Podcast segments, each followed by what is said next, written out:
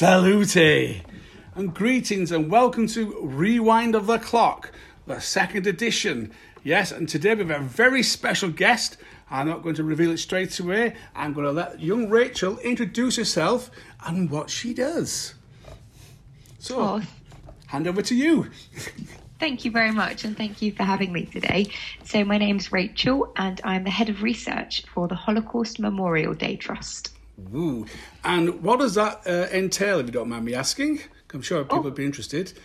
I don't mind you asking at all. Thank you. Um, so, it's quite a varied role, and I do a lot of research, as the name would Yes. suggest, um, into various things such as the resources that the Holocaust Memorial Day Trust produces for organisations all around the country to support them to mark Holocaust Memorial Day. Which is on the 27th of January. And on that day, on or around that day, we encourage all sorts of organisations, schools, prisons, libraries, museums, cinemas, everybody to mark the day. And we produce resources such as uh, lesson plans, assemblies, but also um, creative activities, um, cook alongs we did last year, Oh, read alongs, um, book club documents.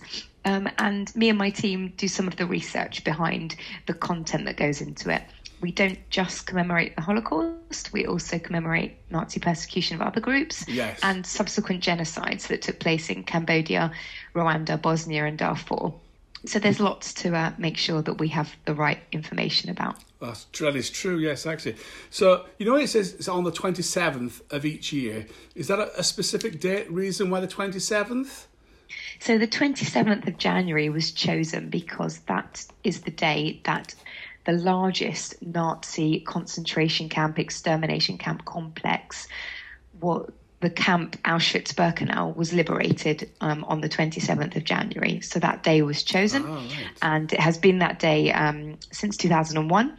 And we encourage people to commemorate and mark the Holocaust and subsequent genocides on that day. But we also recognise that you can't always do something on that day. So, if, for This example, if a church group was commemorating HMD, Holocaust Memorial Day, they might hold a sermon on the closest Sunday to Holocaust Memorial All Day. right. That'd be interesting. And um, so, did the Holocaust uh, Memorial Day start 2001, the actual trust, or was it founded before then? So the day itself was founded in 2001. Um, Right. a group of countries, I think it was 46 different countries, met Wow. in Stockholm, and they all decided that they wanted to commit themselves to Holocaust education and commemoration. And um, I think it was Tony Blair that was at that meeting, and he came back and set up the first ever Holocaust Memorial Day. And originally, the day was run by the UK government through the Home Office until 2005. And then in 2005, they set us up, the Holocaust Memorial Day Trust. Um, and we are a charity, and we've been running the Holocaust Memorial Day ever since wow. 2005. Gosh. So, obviously, last year might have been a bit strange last year because of the COVID. How did you manage then? Did you like via different sorts of meetings, like via Zoom or?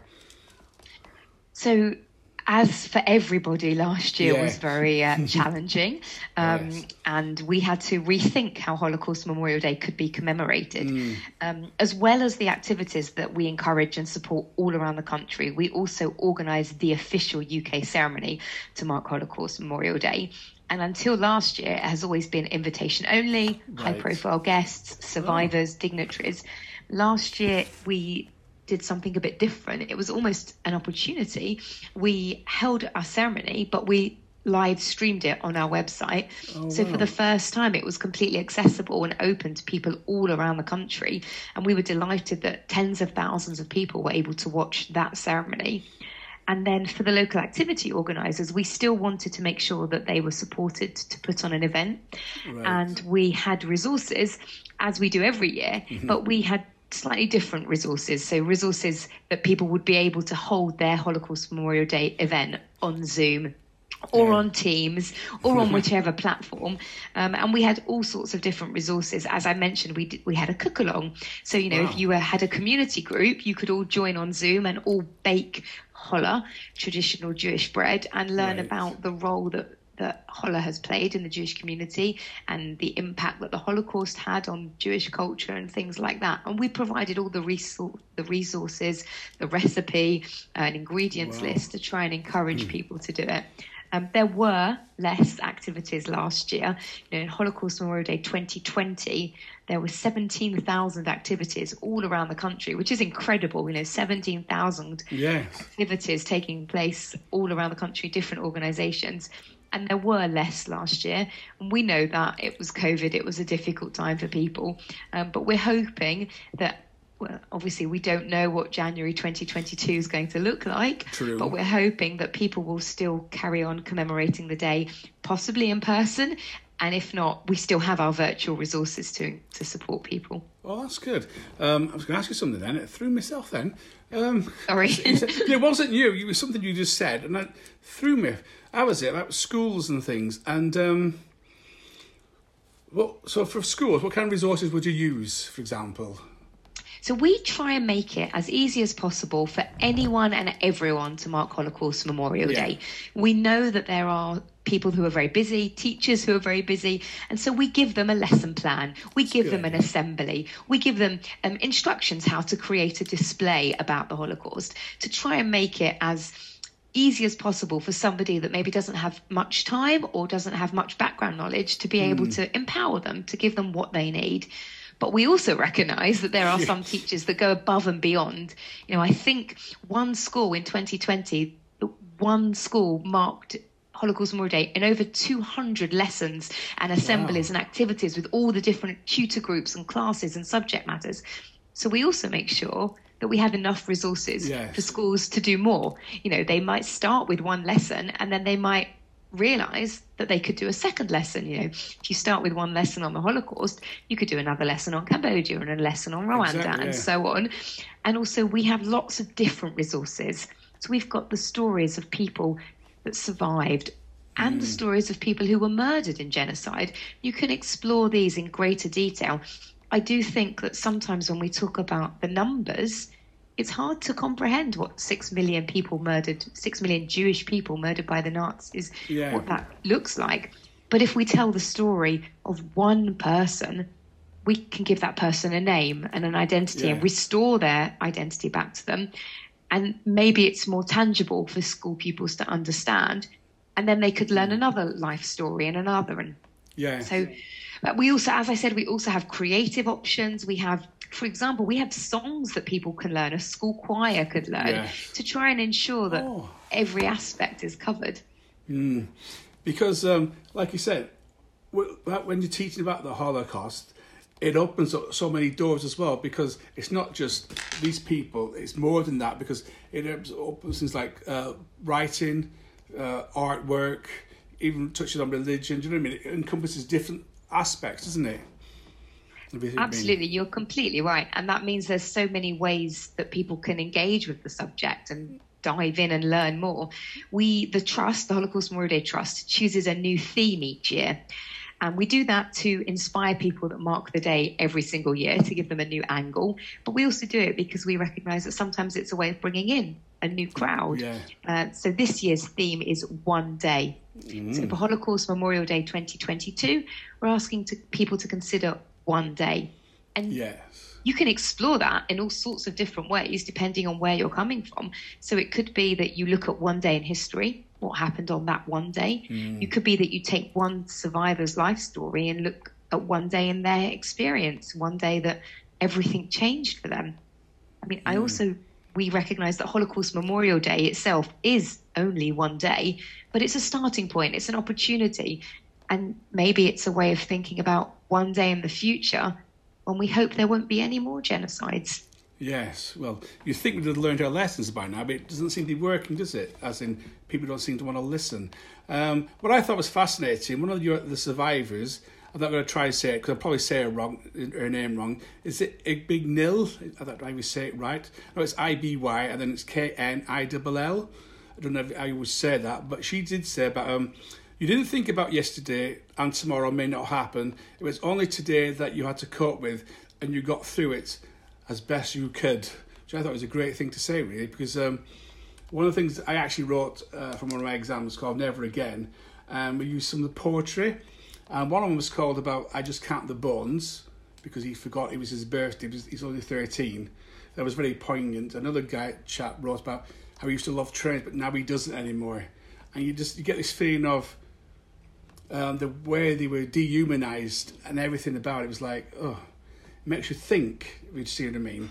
You're thinking, how is this possible? How can it be done? And when you read children's poetry, it's remarkable what they write and how they're feeling. And that's very hard hitting if you read any of their poetry, isn't it?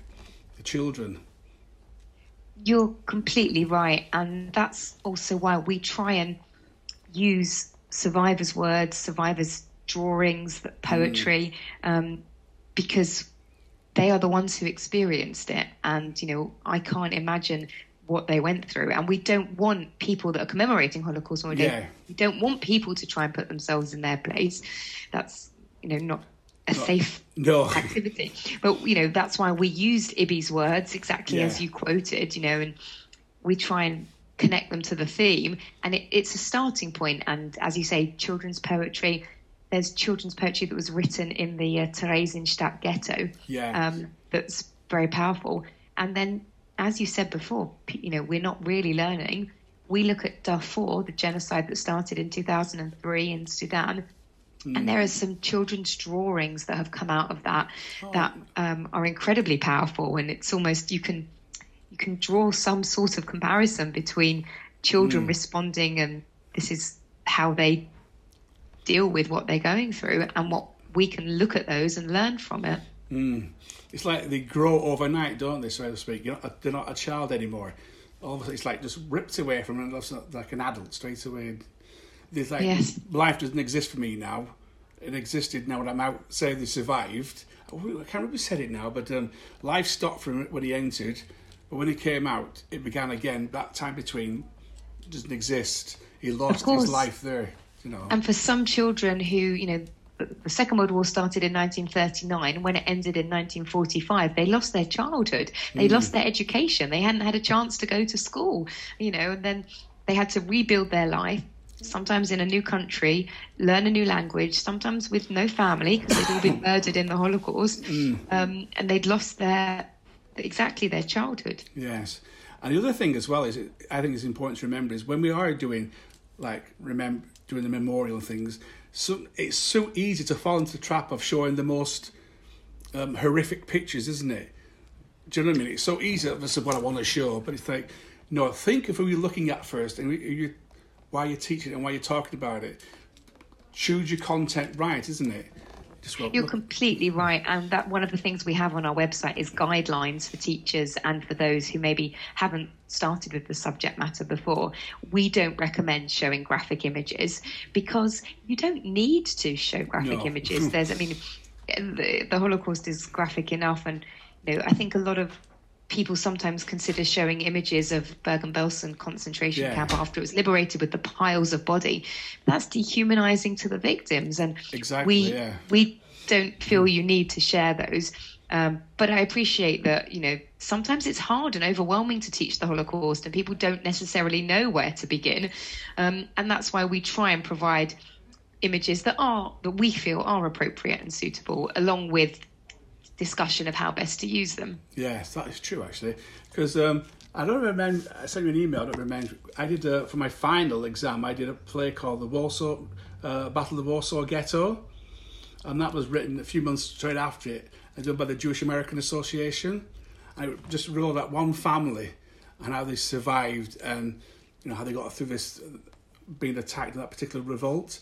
And it was fascinating. So what I did was to get the people more involved, even though it was a radio recording live I give them all uh, a yellow, um, like a scarf to wear, just to point them out that you're all now different, and felt like they were entering into something. Do you know what I mean?